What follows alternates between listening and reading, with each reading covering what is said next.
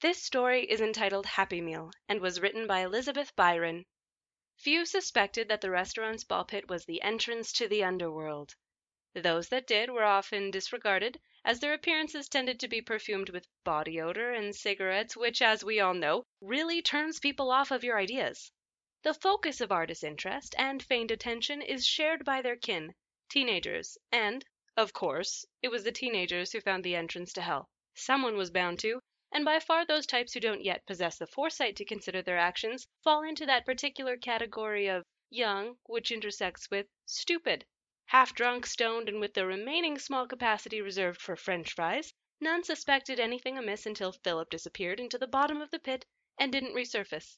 Not the friends, not the underpaid cashier with true utter knowledge of the gaping void in their eyes, not anyone.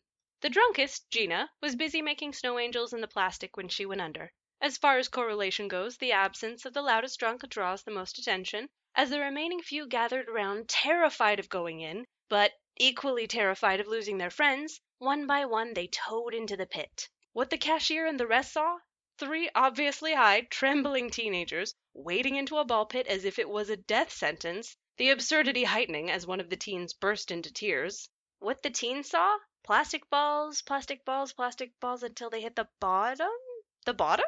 They surfaced, expecting to stand back up and find the missing duo stealing their food, expecting it all to be a joke. They stood in the same restaurant, in the same pit. Gina and Philip sat at their table listening to a tall figure clothed in black. You can't be here, it was saying as the remaining group approached. You don't understand. You aren't authorized.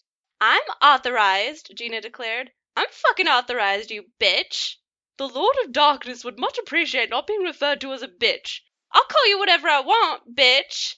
Philip, looking slightly green, promptly slumped forward and vomited onto the robes of the Lord of Darkness. The figure turned away, disgusted, and spotted the other teens. High, tortured screams sounded in the distance behind the drive through.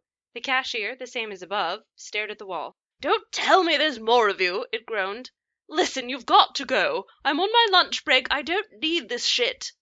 It gathered its robe around them, and in the blink of an eye they were back sitting before their cold fries and half eaten burgers, dazed.